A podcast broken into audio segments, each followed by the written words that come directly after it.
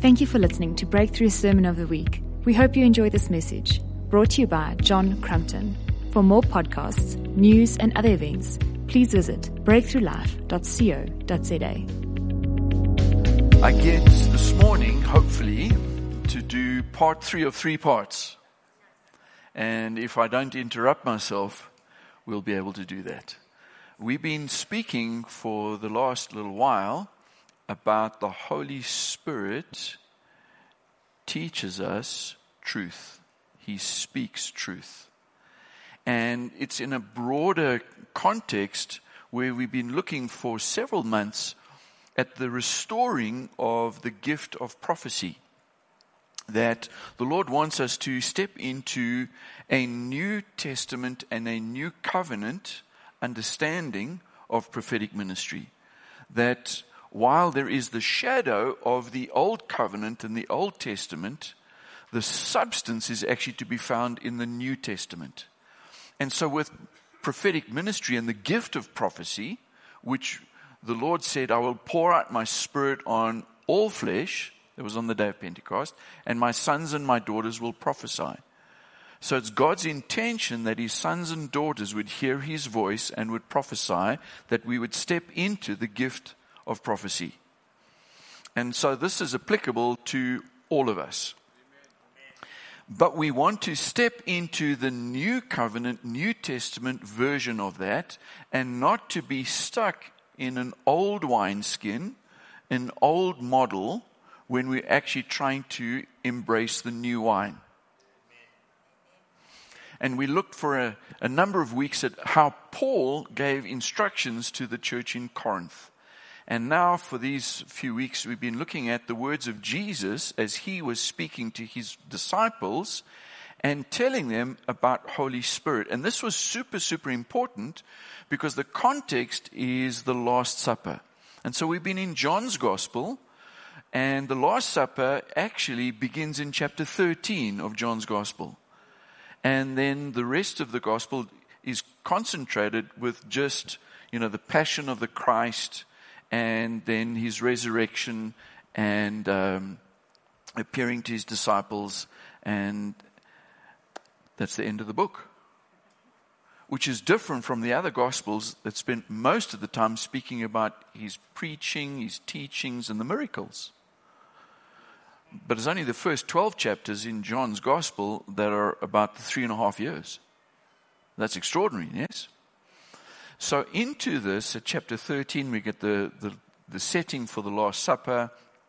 And then Jesus begins to teach and is now the 11 because Judas has already slipped out to go and set about betraying Jesus. So Jesus is speaking to the 11 and he's giving them instructions about Holy Spirit and what Holy Spirit was coming to do. Yay. Amen. All right. So, would you turn with me to John chapter 14 and verse 16. And Jesus says, And I will ask the Father, and he will give you another counselor or an advocate. Just another is allos. And allos means another the same as, the same type, the same kind. So another the same as, all right, and then parakletos, uh, an advocate, a helper, a comforter. He's the one who comes alongside. An advocate is one who pleads your case in front of the judge. He stands up for you and pleads your case. And so Jesus is saying, the Holy Spirit will come and plead your case, and he'll come alongside and he'll stand with you, and he's going to be the same as me. Another one, just the same as me, is the Spirit. And then he's going to elaborate on that in chapter 14, chapter 15, and chapter 16 before he goes into the prayer about unity. And he goes into the prayer of unity because he's going to spend a heap of time in chapters 14, 15, and 16 speaking about the unity between the Father and the Son and the Spirit. And then he can set about praying the great prayer of unity. This is extraordinary. Now, listen, when John wrote this gospel, there were no chapter breaks, there were no chapter headings, there were no verses. It was just a recording of all of these things that Jesus was saying. And we, some, you know, we break it out and we, you know, take little bits. But it was in the context of a whole long teaching that Jesus was giving. And it was obviously the Last Supper, the most important um, sort of time in terms of Jesus' earthly ministry. He came for the cross. And so, in this sort of critical highlight uh, time, he is, in a sense, saving the best for last. And he's bringing this enormous revelation of who Holy Spirit is and what Holy Spirit is coming to do. Verse 16, let's try that again. And I will ask the Father, and he will give you another advocate, counselor, to help you and be with you forever the Spirit of truth. And we're going to see in the three chapters, the Spirit of truth comes through three times in successive chapters. In other words, Jesus wants us to know who Holy Spirit is and what he's going to say. Remember the context. The context is chapter 14, and Jesus starts out chapter 14 and he says, Don't worry. Be happy. He says, Don't trouble yourselves. Don't be troubled. It's going to be okay. I'm going to go. You guys are going to get very confused, but don't be confused. I'll be back. All right, here's the original. Don't worry. I'll be back. I'm going to the Father. You know the way to the Father because you know me. I am the way to the Father. In fact, I am the way, the truth, and the life. The way, the truth, and the life. The I am statements of Jesus. I'm the truth. And he says, now there's another one exactly like me Spirit of truth. My words are truth. My words are life.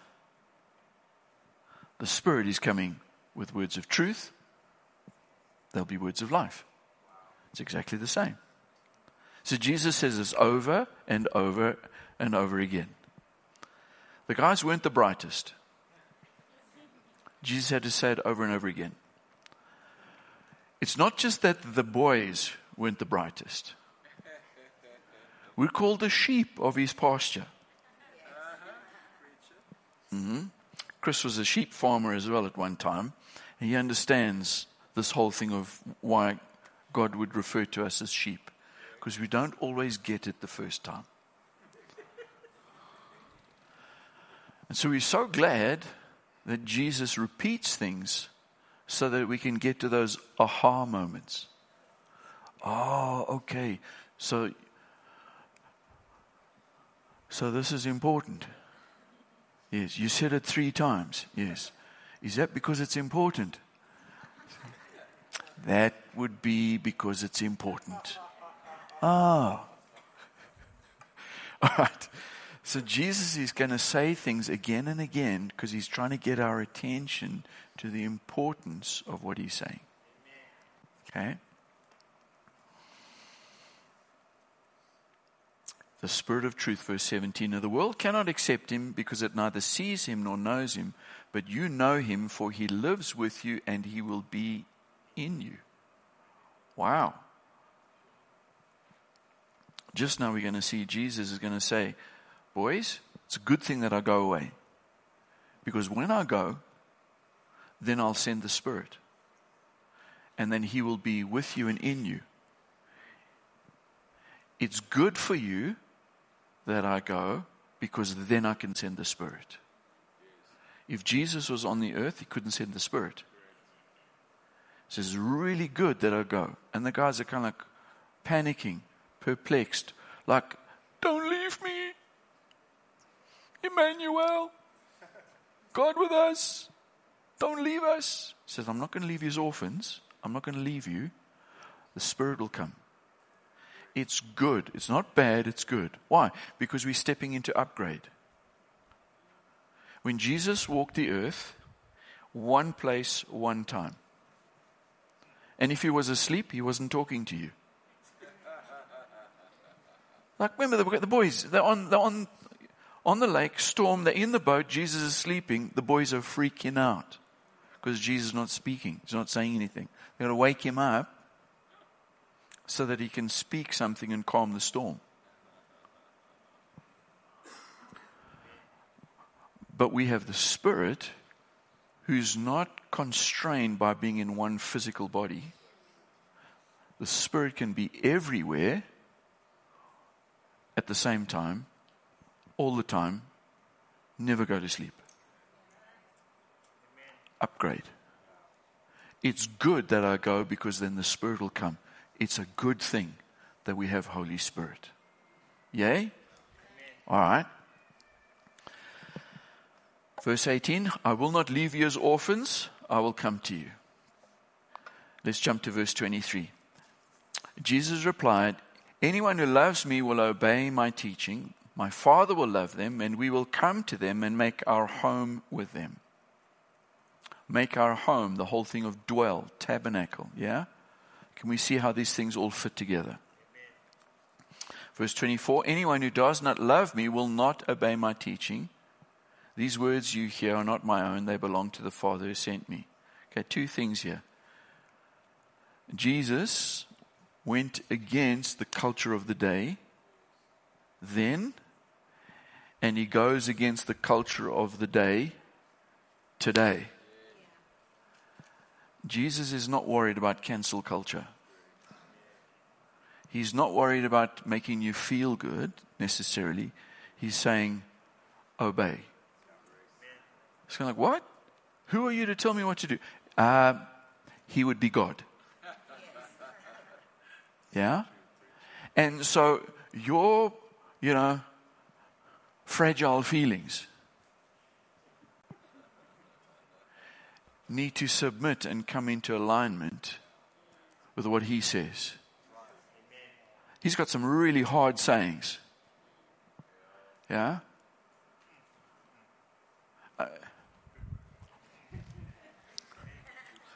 he feeds. Let's, let's do an estimate. It says there were 5,000 men. All right? Probably they had one wife probably had a couple of kids with them. We know the kids were around because there was a boy who brought his lunch. So, you know, large families in those days probably didn't bring the whole family, but they went out to go and listen to this famous traveling rabbi. Word got out on Twitter, Instagram, everywhere's like, I want my selfie with Jesus. They were out there in their thousands. Maybe 25,000 people got fed. It's a lot of people. Okay? Way more than we're cheering for the rugby. Okay? It's a lot of people. He does these miracles. They are so taken with Jesus. Jesus crosses the lake, not a problem. These people sprint around to the other side of the lake, form up another crowd, for the next installment of free food. Yeah? And Jesus said, Eat my flesh and drink my blood. And the crowd just goes, cancel. It's like, who is this? This is too hard. Turns to the disciples. Are you guys also on your way? They're kind of like, ah. Oh, we were thinking there was another rabbi. It was a bit easier. but, uh, oh, problem is, mm, you're the only one with the words of life. Guess you better stay with you. But if we found someone else, we might also have gone. Sometimes we romanticize the struggle that these guys were going under. It's like Jesus was not popular. He had hard words, tough words. People were out to kill Jesus from early on. That's why he kept ducking away to lonely places and telling the people that he healed, don't tell anyone. My time for the cross, it's not yet. Don't provoke this thing more than what needs to be.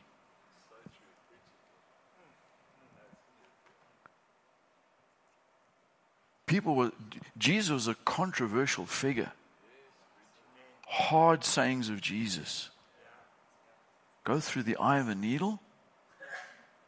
Or who can be saved? Tough, tough sayings.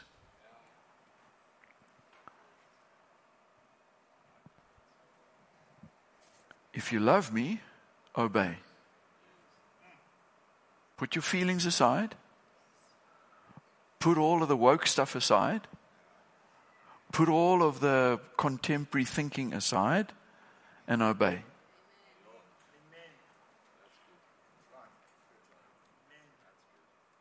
Deny yourself, follow me.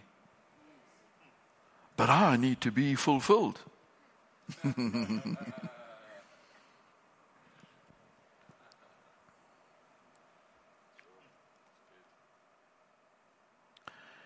Verse 24 Anyone who does not love me will not obey my teaching.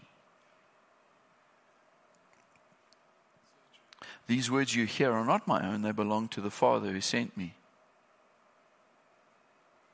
All this I've spoken while still with you.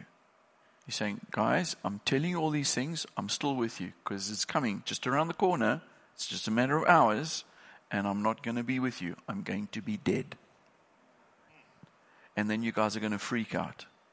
But I'm telling you this now so that when it happens, you can begin to realize and things can begin to dawn on you that actually I am who I say I am. Verse 26 But the advocate, the Holy Spirit, whom the Father will send in my name, pause, whom the Father will send in my name. Okay? Again, Jesus is coming at them with this teaching, but from another angle. When he says, in my name, you know, sometimes people use this thing about pray. Anything you ask in my name, you will get it. And they think it's just like abracadabra magic formula to get your prayers answered. Please can I have a Ferrari and a Porsche and a big bank balance and a this and a that in Jesus' name. Amen. And if I can do it in Jesus' name, then I'm going to get it.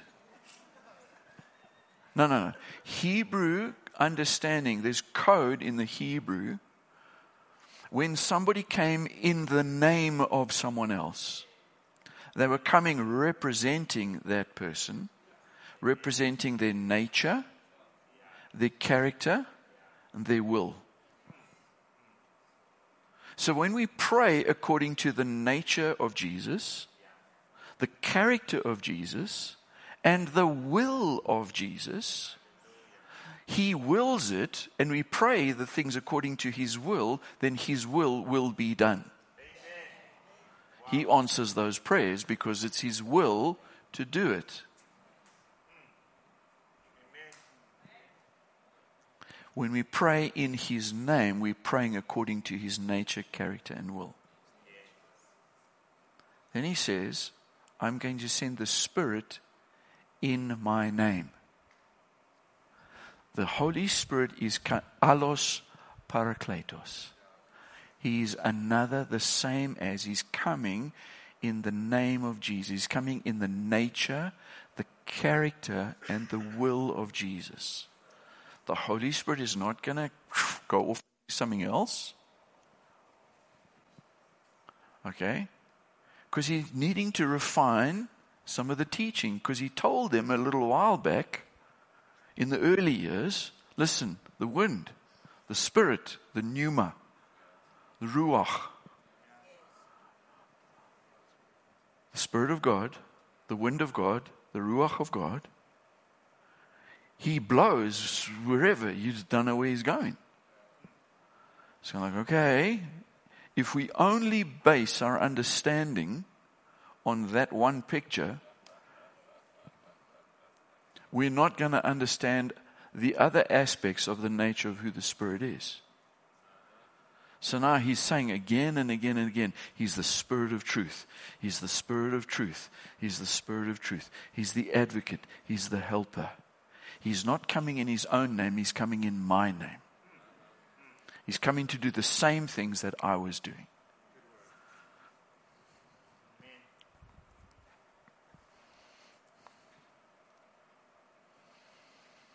says, These words you hear are not my own, they belong to the Father who sent me. So Jesus is setting up here. He's saying, Listen, my words are the Father's words. Jesus is the living word, the word made flesh, the eternal word. He's saying the word actually originates with the Father. So he and the Father are one.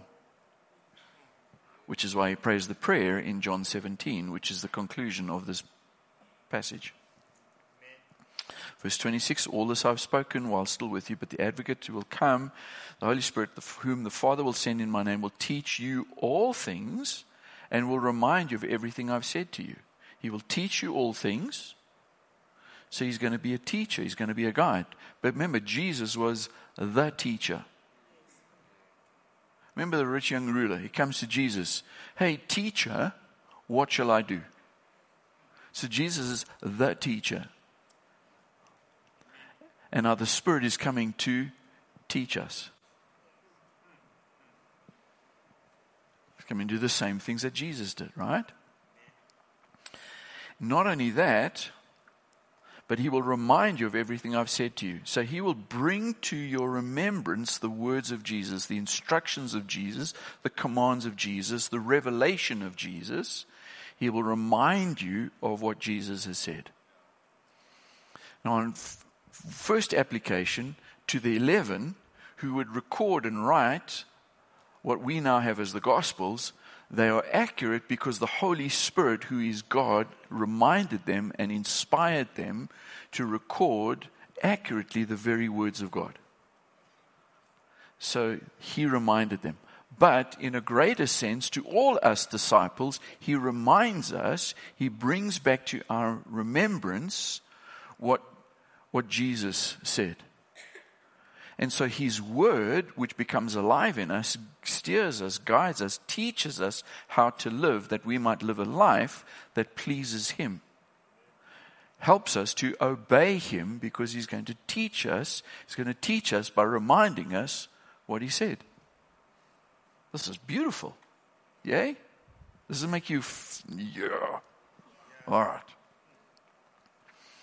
Verse 27 Peace I leave with you, my peace I give you. I do not give to you as the world gives. Do not let your hearts be troubled and do not be afraid. So he's repeating this thing again because they're going to face heaps of fear. Which is like they thought Jesus on the cross, they next. So they barricade themselves in this room for a few days. They are really very nervous. That's why Jesus just did a into the room there with them. Remember? Okay. These guys are afraid, barricading themselves. But he's saying to them, guys, don't let your hearts be troubled. I'm telling you before this happens. There's going to be some amazing things that are going to go down. But, whoa, peace, okay? Verse 28. You heard me say, I'm going away and I'm coming back to you. If you loved me, you would be glad that I'm going to the Father, for the Father is greater than I. Just a little something I wanted to put, pop in here. For the Father is greater than I. When we get a misunderstanding of the nature of the Godhead, we can come to a misunderstanding of headship. Jesus very clearly states here that the Father is greater than him. Corinthians says that when it's all been done and every enemy has been made a footstool, been under Jesus' feet. You know, when somebody goes hunting and then they stand on the animal, like, I've conquered this animal. Yeah?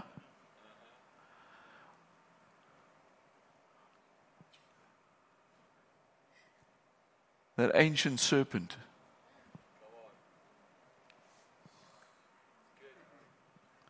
Look what I did.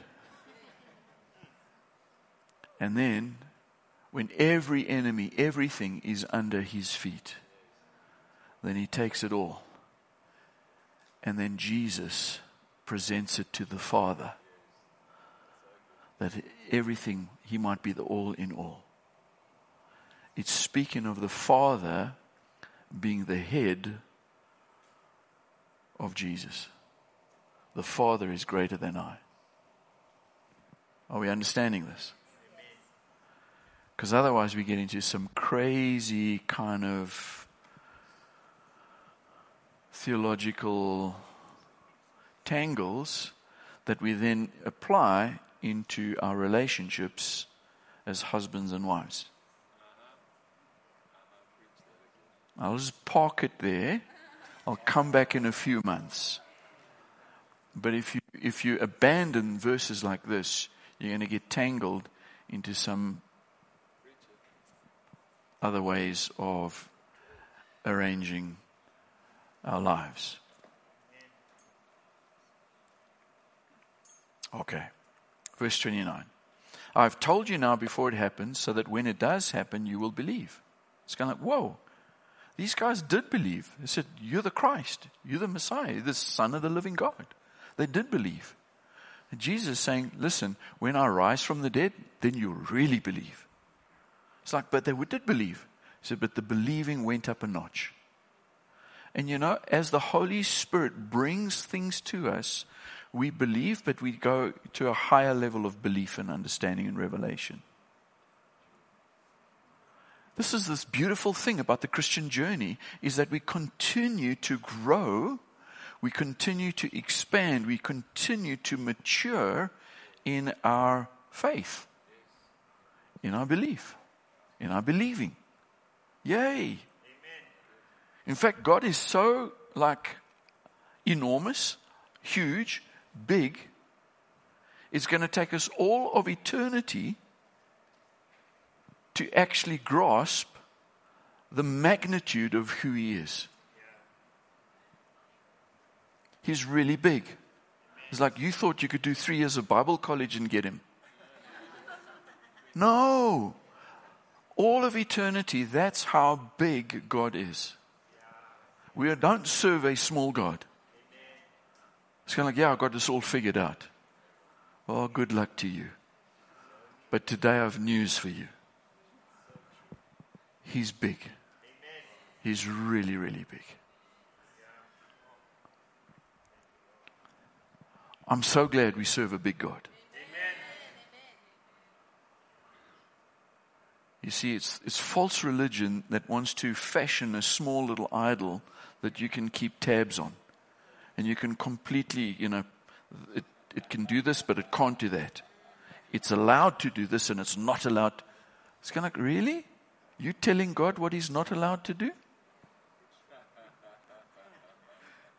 Really? Uh, think about that a little bit. Think, think about that.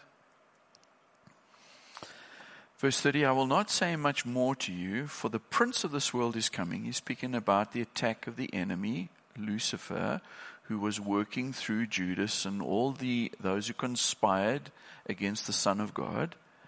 All right, but ultimately it was the enemy who was behind all of this. For the prince of this world is coming, but he has no hold over me. Jesus was the sinless sacrifice. But he comes so that the world may learn that I love the Father and do exactly what my Father has commanded me. In the Garden of Gethsemane, Father, if it's possible, may this cup pass. However, not my will, but yours be done. Complete and absolute submission and obedience to the will of the Father. Jesus was our role model. He demonstrated absolute submission to the Father. And as the firstborn son, giving us the example, we too must live in submission to the Father. People think submission is a swear word only because they don't understand the kingdom meaning of the word submission. When we submit, we're in right alignment with who He is. Rebellion is non submission. Rebellion is, I'm going to do it my way. You're not aligned with His ways. Submission is, I'm aligning myself to Him. And because He's good and He's perfect in all of His ways, when we submit, we find that our ways become perfect. Submission is not a bad thing, submission is a good thing. It's the enemy who wants to say submission is bad because why? He wants to entice us to rebel and do our own thing. And so he's twisted the meaning of this word submission. Park that for another sermon on another day. How about we jump to John chapter 15, verse 26? Jesus said, When the advocate comes, whom I will send to you from the Father the Spirit of truth. See it again? Who goes out from the Father, he will testify about me. You also must testify, for you have been with me from the beginning. Hey, this is echoes, if you like, or a prelude to what he's going to say in Acts chapter 1 and verse 8. Stick around in Jerusalem and wait until the Holy Spirit comes on you, and you will be my witness. A witness testifies. So he's saying over here, the Spirit, the advocate, he's going to come and he will testify about me, and then you also must testify about me. Mm-hmm. Okay. How about we jump to John chapter 16 and verse 7? But very truly I tell you, it is for your good that I'm going away. Unless I go away, the advocate will not come to you, but if I go, I will send him to you. Cool. When he comes, what's he going to do? He will prove the world to be in the wrong about sin and righteousness and judgment. About sin because people do not believe in me. About righteousness because I'm going to the Father where you can see me no longer. And about judgment because the prince of this world now stands condemned. I have much more to say to you, more than you can now bear. Tricky little sentence there, we'll come back to that. But when He, the Spirit of truth, comes, how about this? Again, He's saying, Spirit of truth. When He comes, He will guide you into all the truth. He will not speak on His own, He will speak only what He hears, and He will tell you what is yet to come. He will glorify me because it is from me that he will receive what he will make known to you. All that belongs to the Father is mine. That is why I said, The Spirit will receive from me what he will make known to you. Okay, so Jesus is saying again and again and again. Okay? He's saying, Boys and girls, it all starts with the Father. And what I say, my words, these are not my words. What I say, these words are from the Father. So I only do what I see my Father doing. I only say what I hear the Father saying. Amen. These are not my own words. Is, I just, I've come in perfect submission and obedience to the Father. He says, likewise, the Father is going to send the Son, and I will then send the Son. Okay, we see this in, in Acts. Peter does the the the, uh, the preach on the on the day of Pentecost. We've covered this in the first six months of the year, and and he says, "This is the promise of the Father. What you see and hear is the promise of the Father.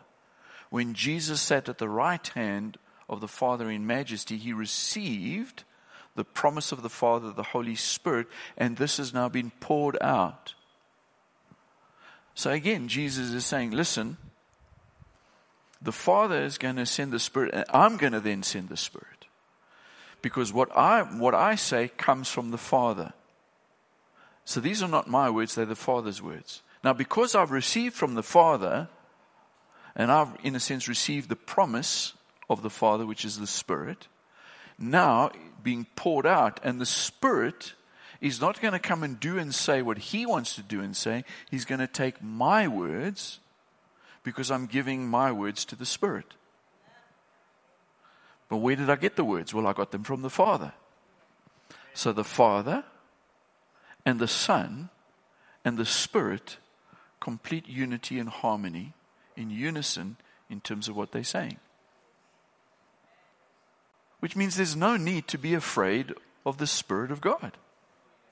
I mean, it doesn't make any sense. Because he's coming to do exactly what Jesus came to do and to say. Yay! Cool! Are we good? That's the beautiful theology. What's the practice? I'm glad you asked. Because we're talking about New Testament prophetic ministry. What has this got to do with New Testament prophetic ministry? Everything. Because if you miss this basis, then you start mimicking the fortune teller at the local carnival and turning the Holy Spirit into some kind of a psychic instead of going back to the scriptures to see who the Spirit is and what the Spirit has come to do and say. Not only that, but we do a little bit like what happened, you know, when the boys went off to Babylon for 70 years? In Jeremiah, he writes them a letter, says, You bad boys, you. Not just because you didn't, you know, let the land lie fallow every seventh year, not just because of all this other stuff, but on top of that, you persuaded the prophets to have false dreams. You enticed and persuaded them. You enabled them to give you false prophetic words.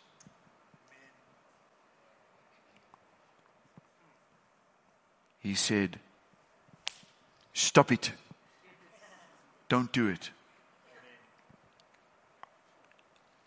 You know what? The body of Christ enables false prophets by enticing them, longing.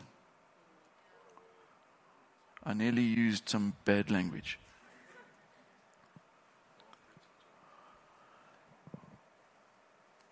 I could use it, it's in the scriptures, but it would be a little abrasive right now.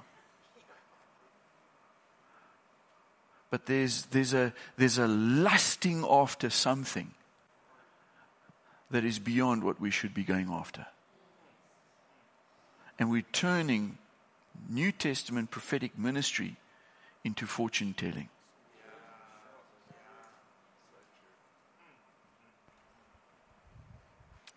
So let's just quickly, for the next half an hour, go through 11 things.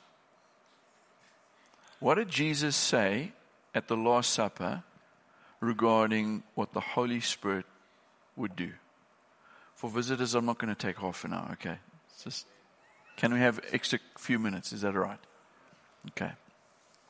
You didn't even know how long the service was going to be.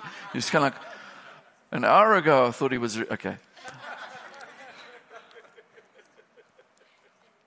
It's cold outside, it's warm in here, you might as well stay. All right. What's the Holy Spirit come to do? Firstly, in John chapter 14 and verse 16, and I will ask the Father, will give you another counselor to help you. The Holy Spirit's come to help us. He's the helper. He's going to strengthen. He's going to encourage. He's going to build up. We saw that in 1 Corinthians 14. So he's coming to strengthen us, to help us. Emmanuel, God with us. Yay. Cause us to be victorious. Cause us to live the God life cause us to be overcomers, setting us up for victory because we're part of the family. We've been adopted into the royal family. Yay. Unfair advantage. Christians have an unfair advantage in this world. So take advantage of it. All right. Number two. And be with you forever. There's that Emmanuel, God with us. I won't leave you as orphans. Be with you forever. Okay? So, number two, be with you forever. Number three, in verse 17, for he lives with you and he will be in you. Yeah? So, wow. He's going to constantly, morning, noon, and night, seven days a week, 52, 52 weeks in the year, all the days of our lives, you'll be with us. You'll never walk alone. You don't even have to be, belong to a football club to be able to claim that.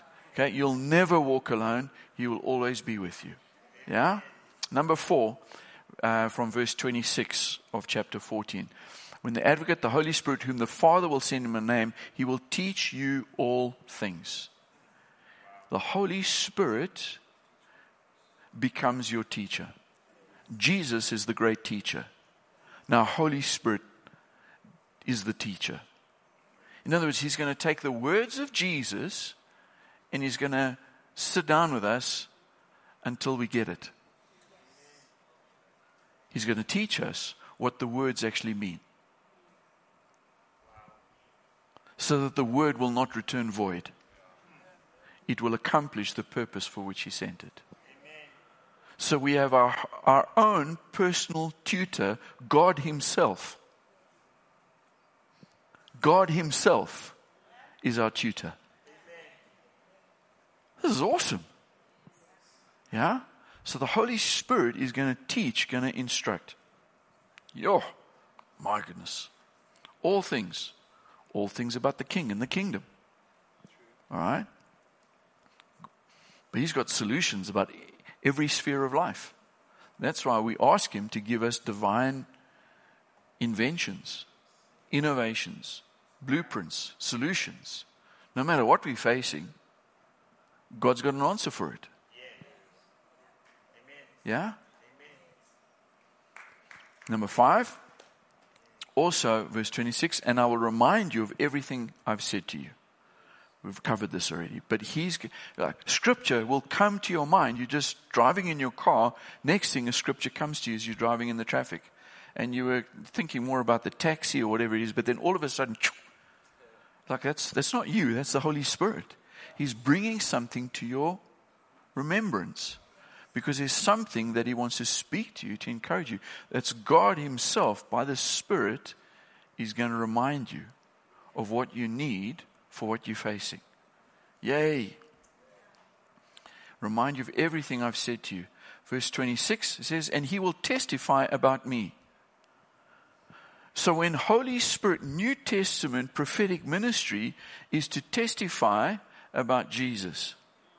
It's not about to testify about you and how great you are or how great the prophet is.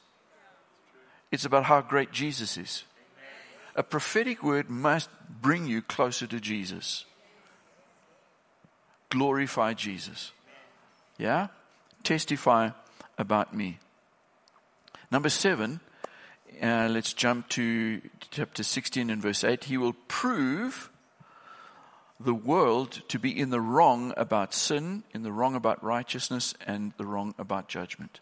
The Holy Spirit will prove that the world is wrong. Yeah, the whole world can be saying something, but it doesn't mean it's right. Yeah, he's going to say, listen, what you think is right is actually wrong. I mean, the whole world is, is calling, you know, what's wrong is right and what's right is wrong.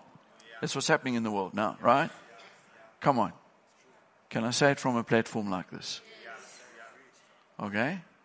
So, no, straight relationships are wrong. I mean, that's the emphasis. Everything else that was considered wrong is now called right, and what was right is now actually of no value, as though it's wrong. why should something like this be so controversial in our day? Is it's like, what? Have we collectively lost our marbles as the planet? Answer yes, we have. Yeah? Okay.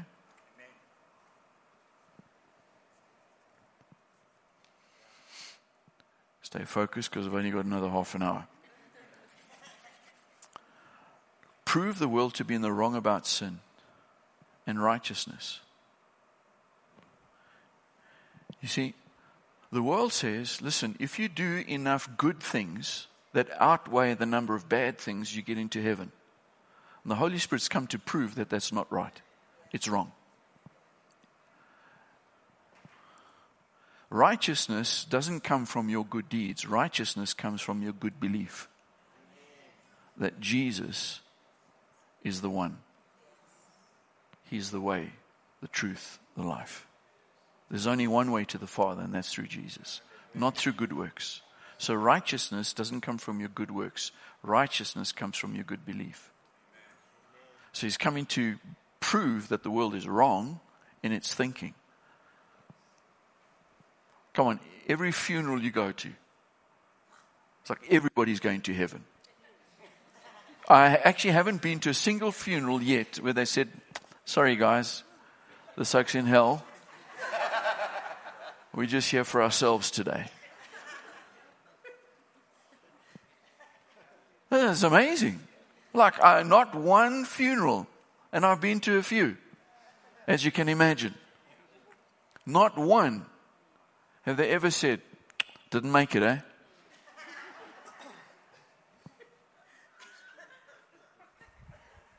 Dunkabiki. And you will prove the world to be wrong about judgment. There is a judgment. Make no mistake, there is a judgment. The enemy is going to be judged. And those who want to belong to the enemy and his ways, well, there'll be judgment too. But we don't have to face judgment if we're in Christ. We don't have to. But there will be a judgment. Okay. Number eight, from verse 13. He will guide you into all the truth.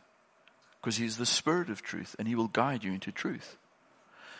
It's, you know, Ezekiel had a, had, a, had a foretaste of this.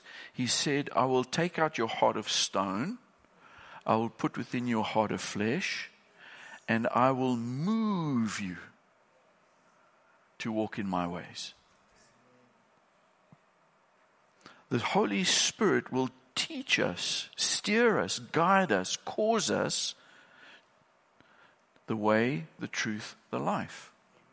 So he will guide us and teach us the truth, which is the way to eternal life. Yay. Guide you into all the truth. It's like, hey, don't go there.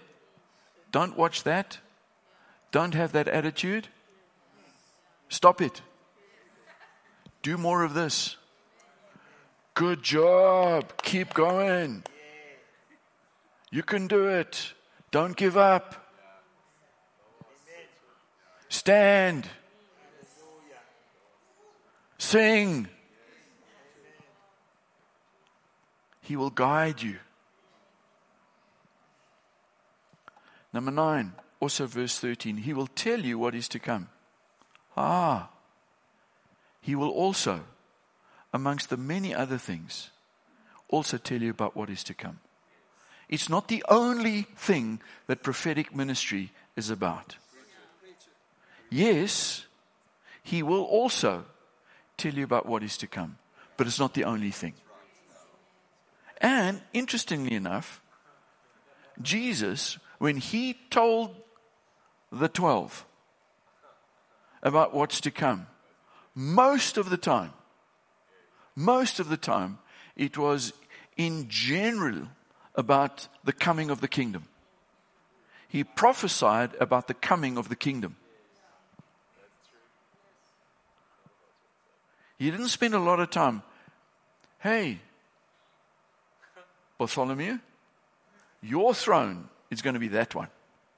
I prophesy that that'll be, that'll be your throne. You know the 12 thrones? Oh, we don't even know if they are going to get them. Who are the 12? Are they the patriarchs? Or the apostles? Did Matthias really qualify? I mean, they just threw some dice and he got it. All right. All right. Focus. Jesus didn't spend a whole heap of time telling them about, you know, the new donkey they were going to get. The new house by the lake. How many kids they were going to have. Whether they were going to be boys or girls. You're tracking with me? He was speaking about big and grand things as he spoke about the future.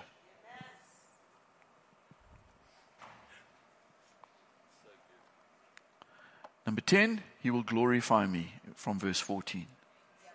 We've touched on this. And number 11 from verse 12. Oh, tricky one. I have much more to say to you, more than you can now bear. God's got more to say. Jesus said, Chaps, I've been with you three and a half years.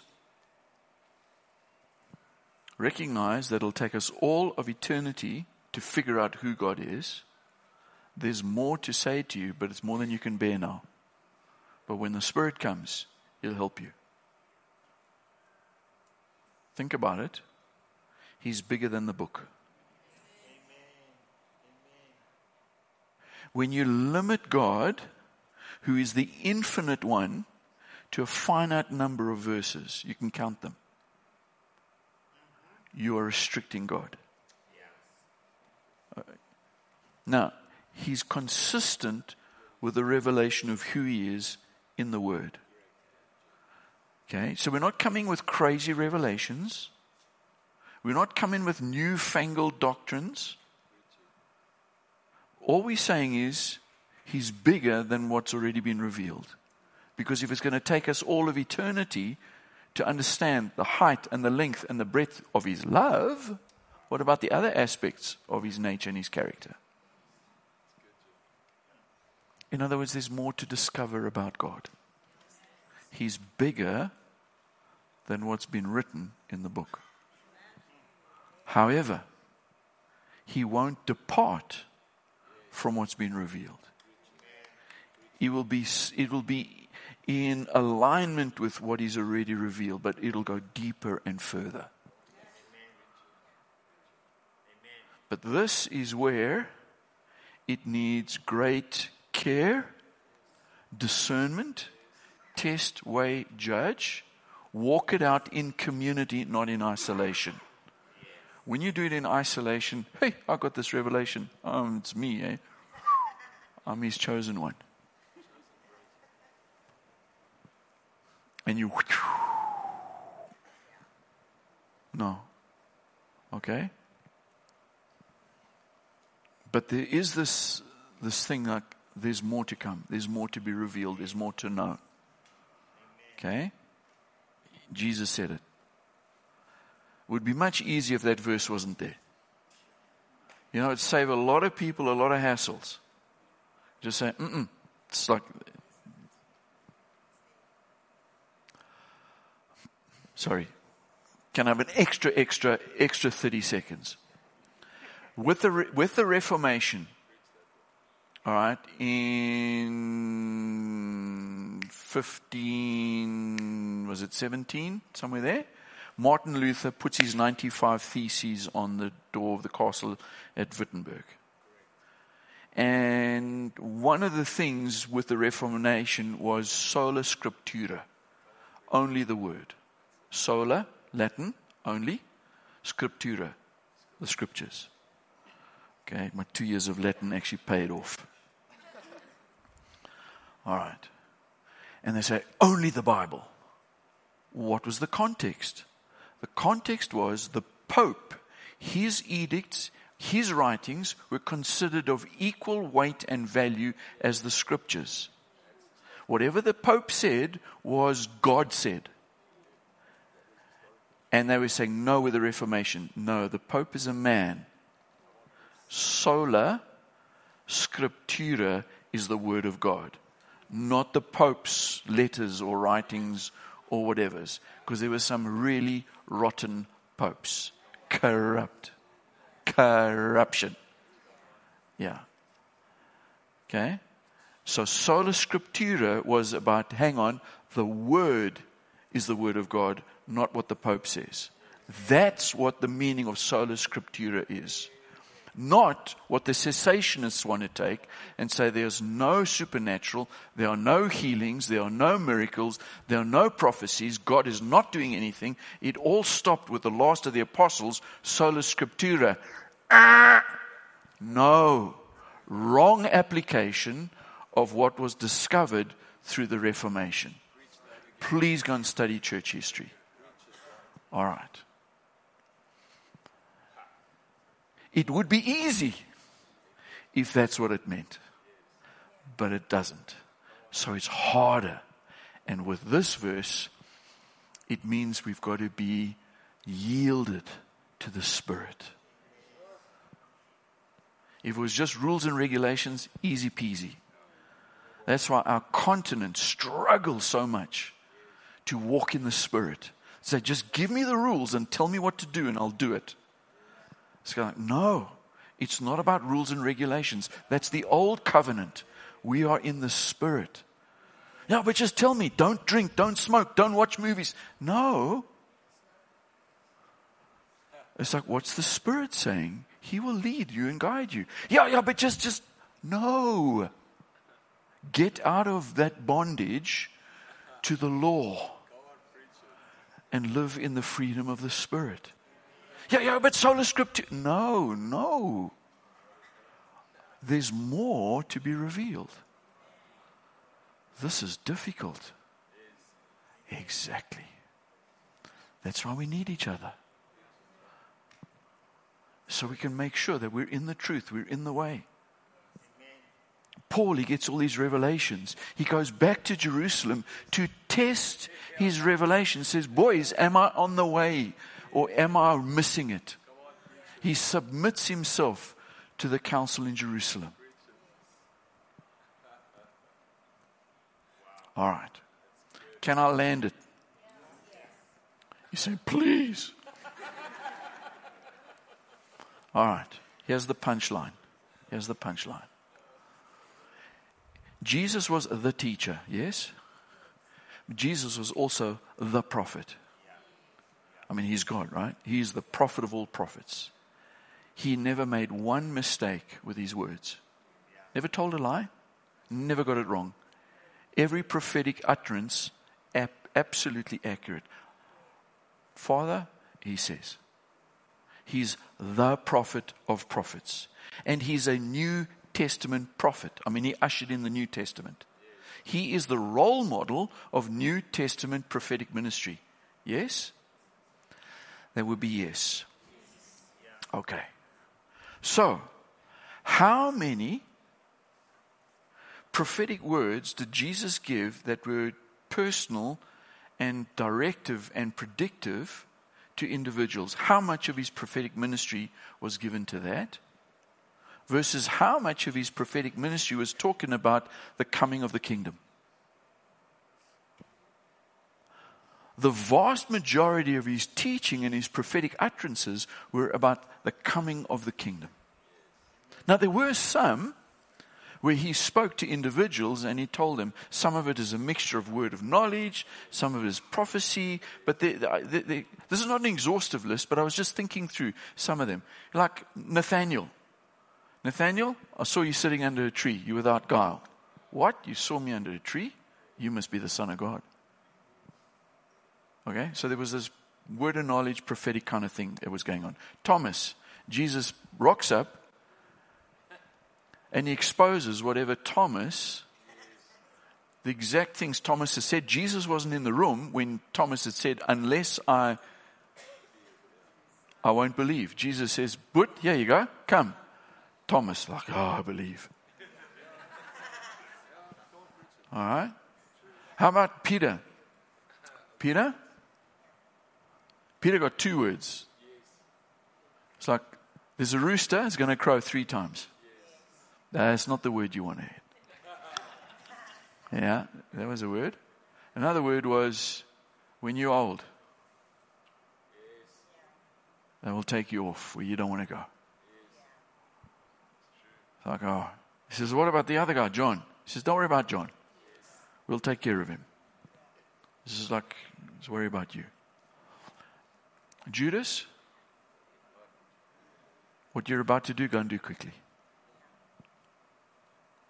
Okay? How about the rich young ruler?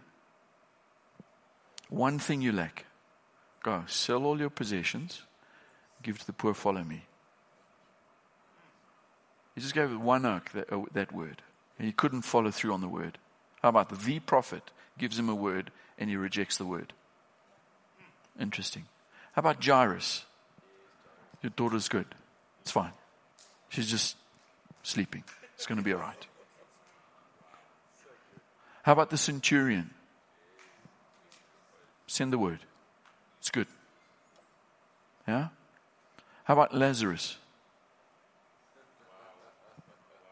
He says, boys, another three days of picnic. We're only going there on the fourth day. Because this is going to be for God's glory. He says, yeah, but he's sleeping. Oh, master, it's good that he sleeps because, you know, when you sleep, you get better. He says, you dumb oaks. He's dead.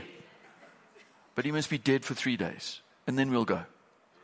But master, it's the fourth day and he stinketh. It's the King James.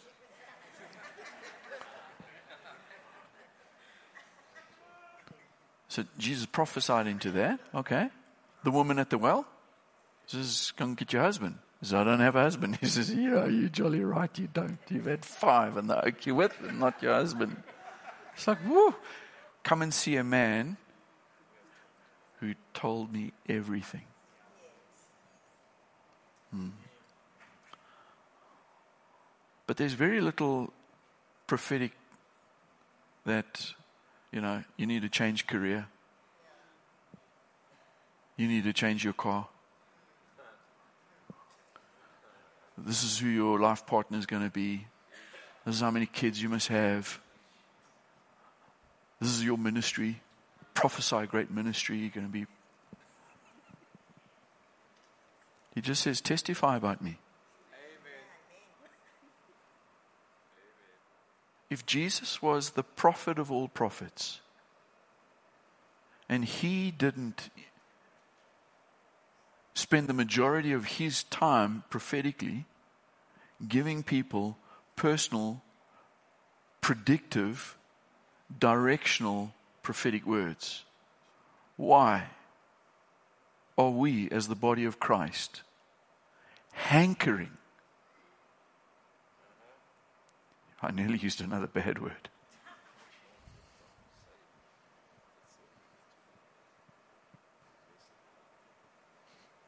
We're prostituting that gift.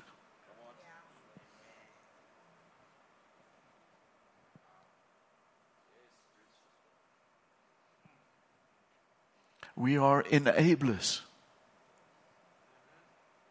Through putting a draw on prophetic ministry instead of my sheep hear my voice. The Holy Spirit will be with you and in you, and He will guide you and teach you and lead you into all truth. You've got the Spirit of truth. In that sense, you don't need another prophetic word.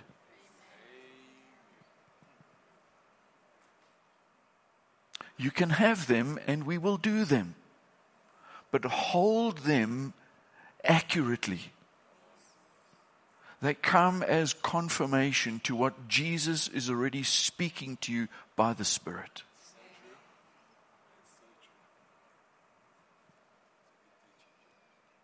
Fluit, fluit.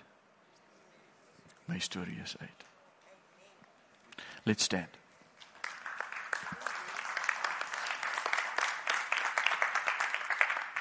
Again, can I thank you so much for just the extra time because I just wanted to try and package this together and, and close it off here. So thank you for that. Can we pray? Yeah. Spirit of truth, you've come to speak truth. You've come to bring the words of Jesus the way, the truth, the life. You've come to lead us and guide us, to strengthen us, to comfort, to enable us to live a life that pleases the Father. You've come to bring the words of the Father and of the Son and make them real to us. To reveal who the Godhead is. That we might commune, be in relationship with our Father. Holy Spirit, we say, have your way in our hearts and in our lives. Cause us to step into a level of prophetic ministry that we are living signposts pointing to the risen King. That we too testify and glorify the Son of God. So help us in our journey, Lord. Thank you that you are with us, in us, alongside us. So as we go from this place in this week, Speak to us. Your servants are listening. Strengthen us. Cause great courage to come into our hearts that we might stand for truth, not be wishy washy, not just go with the flow, that we might know who we believe and what we believe. And having done all, we still stand. Have your way in our hearts, Lord. May your peace flood us. Peace, not the way the world understands peace. May we understand your peace. Let our hearts not be troubled. May we know you more and more. Cause us, Lord, to grow in our belief and our trust in you. We thank you for your love, your mercy, your strength, your provision, your protection. We give you thanks, we give you praise. In the name of the Father, and of the Son, and of the Holy Spirit. Amen. Amen, amen, amen. Amen. Bless you. Thank you so much. Thank you, everybody joining us online.